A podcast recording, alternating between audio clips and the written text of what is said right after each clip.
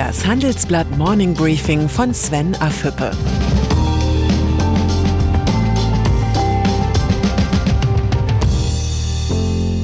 Guten Morgen allerseits. Heute ist Freitag, der 16. Oktober. Und das sind heute unsere Themen. USA Abstieg einer Supermacht. Angst vor dem Lockdown. Wirtschaftsbuchpreis. Gute Ökonomie für harte Zeiten.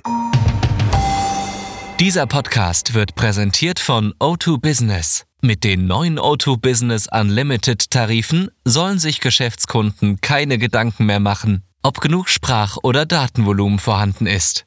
Sie sollen sich nur noch entscheiden, welche Anwendungen für sie wichtig sind. Mehr dazu unter o2business.de.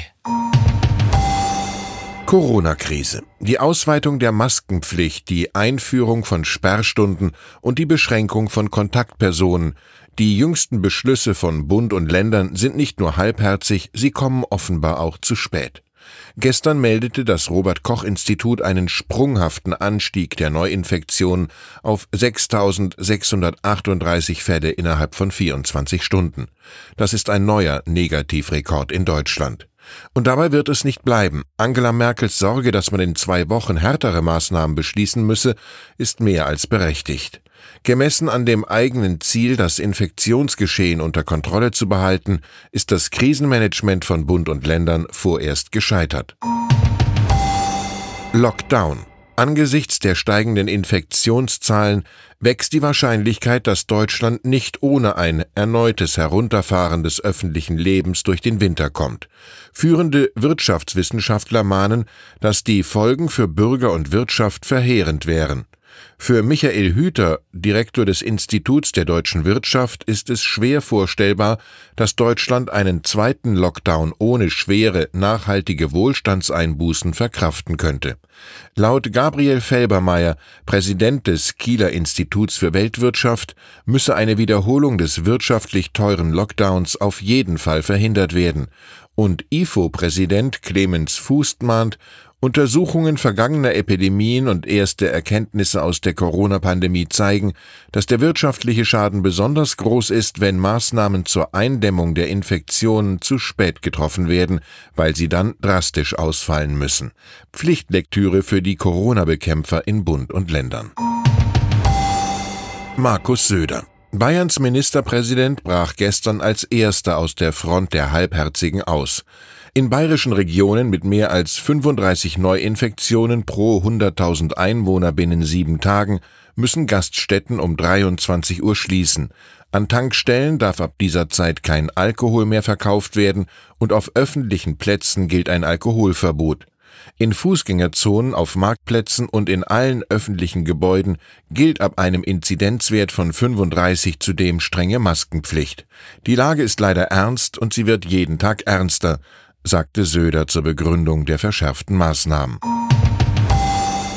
Beherbergungsverbot. Die umstrittene Maßnahme in einigen Bundesländern ist ein Fall für Justitia geworden. In Niedersachsen und Baden-Württemberg wurde das Verbot von den zuständigen Gerichten in einem Eilverfahren gestoppt.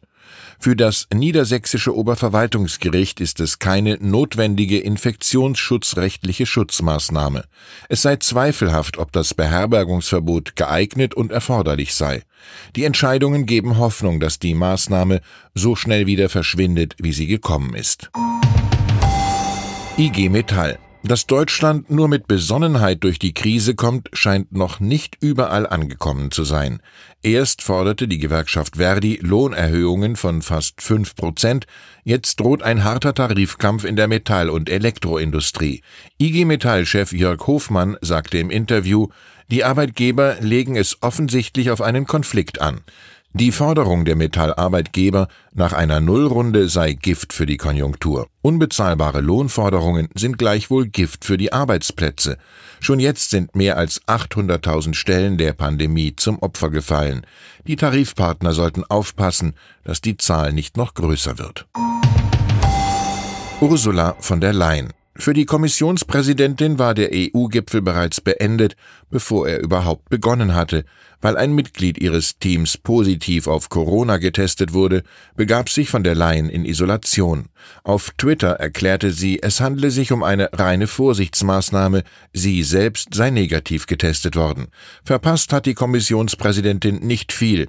Schon zu Beginn des Gipfels stand fest, dass die Staats- und Regierungschefs keine konkreten Beschlüsse fassen werden. Emissionsfreier Verkehr. Den Umstieg auf die Elektromobilität wollen die Grünen nicht dem Zufall überlassen, sondern mit einer strengen Quotenregelung herbeizwingen. Der Anteil der Ökoenergien soll bis 2030 auf 30 Prozent steigen und vor 2050 bei 100 Prozent liegen. Die Energiewende im Verkehr braucht Planbarkeit und Flexibilität sowie einen verlässlichen Pfad für den Ausstieg aus fossilen Kraftstoffen, heißt es in einem Beschlusspapier der Grünen Fraktion, das dem Handelsblatt vorliegt. Eine solche Quotenregelung ist nicht nur ein schwerer Markteingriff, sie ist auch überflüssig. Wenn Politik und Autoindustrie für eine ausreichende Ladeinfrastruktur und bezahlbaren Ökostrom sorgen, wird der Umstieg zur Elektromobilität fast ein Selbstläufer. USA Donald Trump und Joe Biden sind nicht nur die obersten Repräsentanten der Republikaner und Demokraten, sie stehen auch exemplarisch für die Zerrissenheit der Vereinigten Staaten. Amerika strebt politisch, kulturell und wirtschaftlich auseinander. Die Zerstrittenheit schwächt Amerika schon jetzt und der Zerfallsprozess geht weiter. Man kann die Kluft nicht sehen, obwohl sie inzwischen kaum noch zu überbrücken ist, schreiben meine Kollegen in der aktuellen Titelgeschichte Abstieg einer Supermacht. Nach der Lektüre wissen Sie, warum bei der nächsten US-Präsidentschaftswahl so viel auf dem Spiel steht. Deutscher Wirtschaftsbuchpreis. Die Auszeichnung geht in diesem Jahr an die Nobelpreisträger Esther Duflo und Abhijit V. Banerjee für das Buch Gute Ökonomie für harte Zeiten. Im Votum der Jury heißt es, das Buch hat uns beeindruckt, weil es verständlich die großen Themen wie Ungleichheit, Migration, Freihandel, Wachstum und Klimaschutz behandelt. Die beiden Autoren sehen die Ökonomie in der Pflicht, gerade in Krisenzeiten Vorschläge zu machen, um das Leben der Menschen zu verbessern. Die Reichen brauchen sozialen Frieden, um weiter zu existieren, sagten Duflo und Banerjee im Interview mit meinem Kollegen und Juryvorsitzenden Hans-Jürgen Jakobs.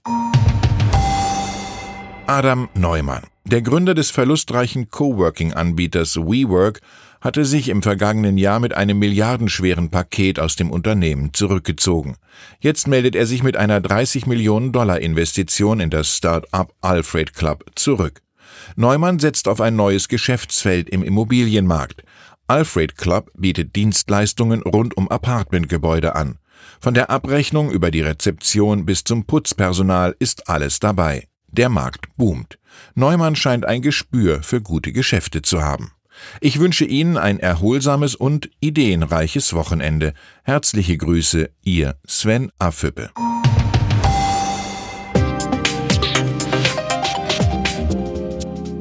17.30 Uhr sprechen wir bei Handelsblatt Today über alle Themen, die die Finanzwelt bewegen. Ein Lebenswerk zu erhalten und seine Werte an künftige Generationen weiterzugeben, ist ein Herzenswunsch vieler Stifter. Entsprechend wichtig ist ein Partner, der weiß, wie man Stiftungsvermögen anlegt und die Sorgen und Hoffnungen, die Stifter bewegen, kennt.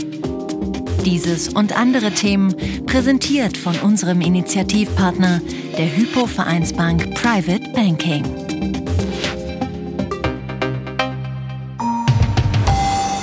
Das war das Handelsblatt Morning Briefing von Sven Affüppe, gesprochen von Peter Hofmann.